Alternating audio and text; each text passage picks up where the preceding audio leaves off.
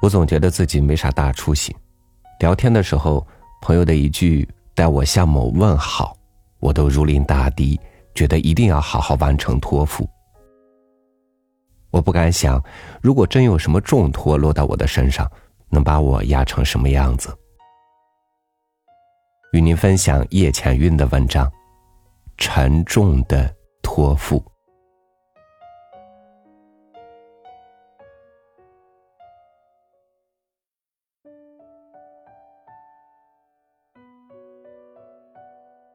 一来单位收拾东西，临行前交给我一个信封，信口未封。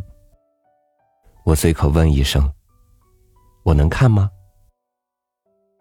一说，这是专门给你的，但你得等我走了再看。收了信封，忙着处理乱麻一样的工作，在电话与琐碎中被催促，疲于应付。好不容易闲下来几分钟，想着这牛葫芦里卖的什么药啊，居然当面不能说话，要以写信这种方式来与我交流，一时在心里平添了好几分古风古意。手下生风，绿意丛丛，暖从身来。信封里有个小本子，里面记载着他往来的账目。我正纳闷，他为何要把这些隐私的东西交给我？忽然掉出一张小笺，上面是我熟悉的字迹。我一打开，遗言两个字就迎面扑来，我的心脏猛烈地狂跳，手有些不听使唤起来。我知道一的身上已经挨过四次手术刀的侵略了，这次又传来必须手术的消息。同事们都在痛惜，他那纤弱的身体怎能敌得过这一次次刀光剑影啊？可医生说，要保全性命，得再次手术，这是不二的选择。除了安慰他，再无法替代他去做些什么。我慢慢定下神来，再仔细看，那内容竟是嘱托我，如他有不测风云，要我在他身后替他把财产交付给儿子云云。这电视剧中临终托孤的情节就这样悄然来了。我的肩膀像是被千斤的重量压了下来，一时胸闷气短，无法喘气。如此沉重的托付，叫我如何担待得起啊？转念一想，他怎么会可能有意外呢？这不过是一次医院里最平常的手术而已，而且不是能致人性命的关键部位，他一定不会有事的，一定。心情平复了好一会儿后，我拨通了他的电话，安慰他一定不会有事的。他爽朗的笑声里，让我觉得他一定是忘记了他刚给我的吓人的遗言。接着他去了大城市的医院动手术，我说术后就去看他。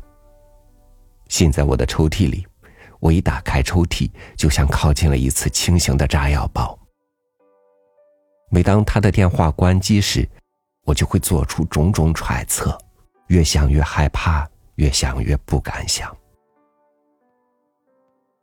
我怕他万一有什么意外，我渺小微弱的能量会辜负了他的重托，那我将要后悔一生。这样的状态持续了好一段时间，对于我来说，那是一段难挨的日子。我一直活在对生命的恐惧里，慌张地度过每个分秒，糊涂地想一些往事。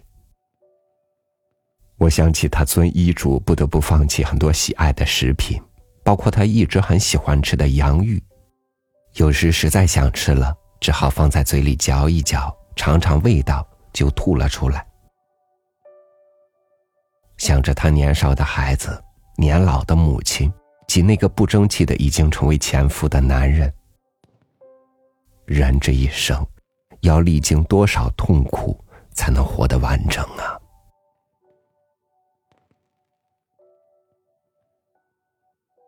恰逢我的另一个同事年满六十，刚办理了退休手续，非得在忙碌焦灼中聚一回。穿过酒杯，我看向他，忽然就为他感动起来。一个花甲子就这么走到了，在一个单位朝夕相处，都成了不是亲人的亲人了。男同事玩笑时会说，我与老婆在一起的时间还没有与你在一起的时间多呢。亲人的病痛怎么能不牵挂呢？一的手机沉默了好多天，我每天都拨打，打完就很心碎。终于在某天拨通了，他虚弱的声音像一根线一样，把我的心挣得很疼。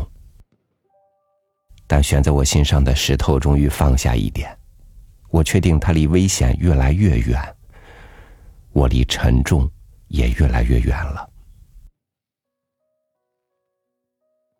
那一晚，我睡在黑夜深处，辗转难眠。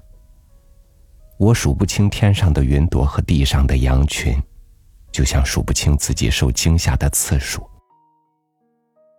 我想起了所经历过的一些不寻常的托付，它们沉重地压在我的胸口，让夜晚更加漫长。很久前，另一女同事病了，我陪她散步。她说，她年若是她有个三长两短，我又把女儿托付给我，她才肯放心。因为是面对面的托付，我们还一直谈笑着，心中并无多少恐慌。我以为她只是在过高桥时心中害怕，想要抓紧我的手。我身上的热度也许能融化她身上的一些冰凉。我把手伸向她，并告诉她，天道有情，人间有爱，如花的女儿一定会有妈妈一直的陪伴。后来，女同事的身体忽好忽坏，看着她脸上健身的印记，我倍感岁月的仓皇。如今，她的话更像一阵阵看不见的夜风，凛凛地吹过我的头顶。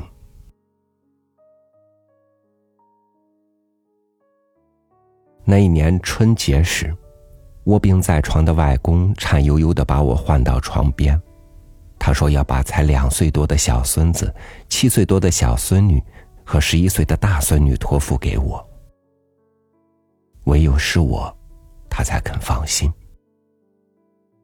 看着面容枯槁的外公上气不接下气的托付，我的心肝一点点地掉在地上。我拉着外公的手，眼泪无声地流淌。我不能拒绝，也不敢完全应承啊。我怕外公失望，连连点头说我一定尽力。那是三个失去母亲的孩子，他们只能依靠残疾的父亲放牧一群羊获得生活的微薄来源。这些年，我从不敢怠慢，这个家族的人都不敢怠慢，一路搀扶着他们走了过来。可这些沉重的托付，我又怎么经受得起呢？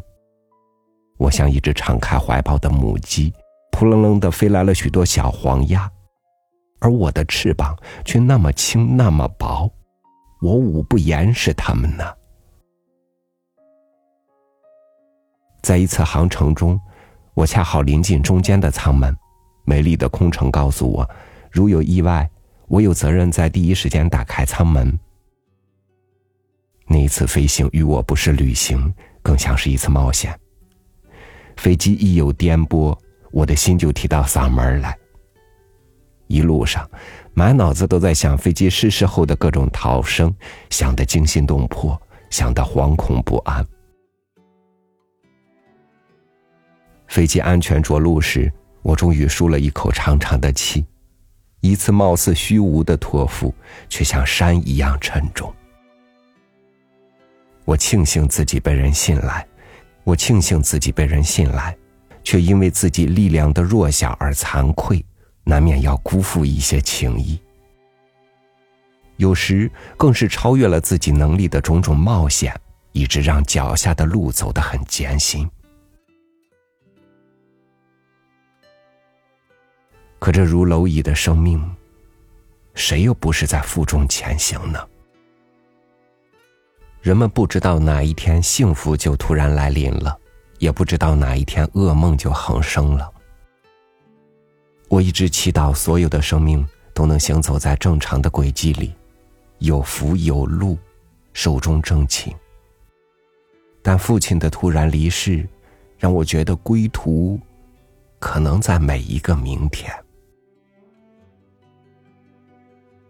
无论是高龄先逝的祖母，还是英年早去的父亲，生命就像隐藏着太多的未知。他们强大的可以战胜所有的困难，也脆弱的一瞬即逝。很多嘱托都没来得及说出口，世界就沉默了。所以，我必须要时时打扫心灵上的尘埃，我也愿意等待偶尔飘荡的灵魂。这一切，只为不负如来不负卿。如今，我又常常在想，他年我若有负流年，我应该把自己的身后托付给谁呢？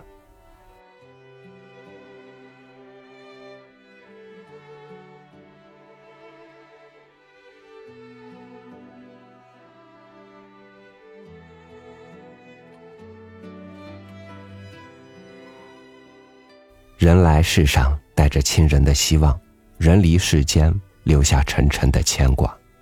或许我们离真正的消失从来都不远，而如果真到那一天，能有机会在这世界留下些托付，你会留给谁？会留下什么呢？感谢您收听我的分享，我是超宇，祝您晚安，明天见。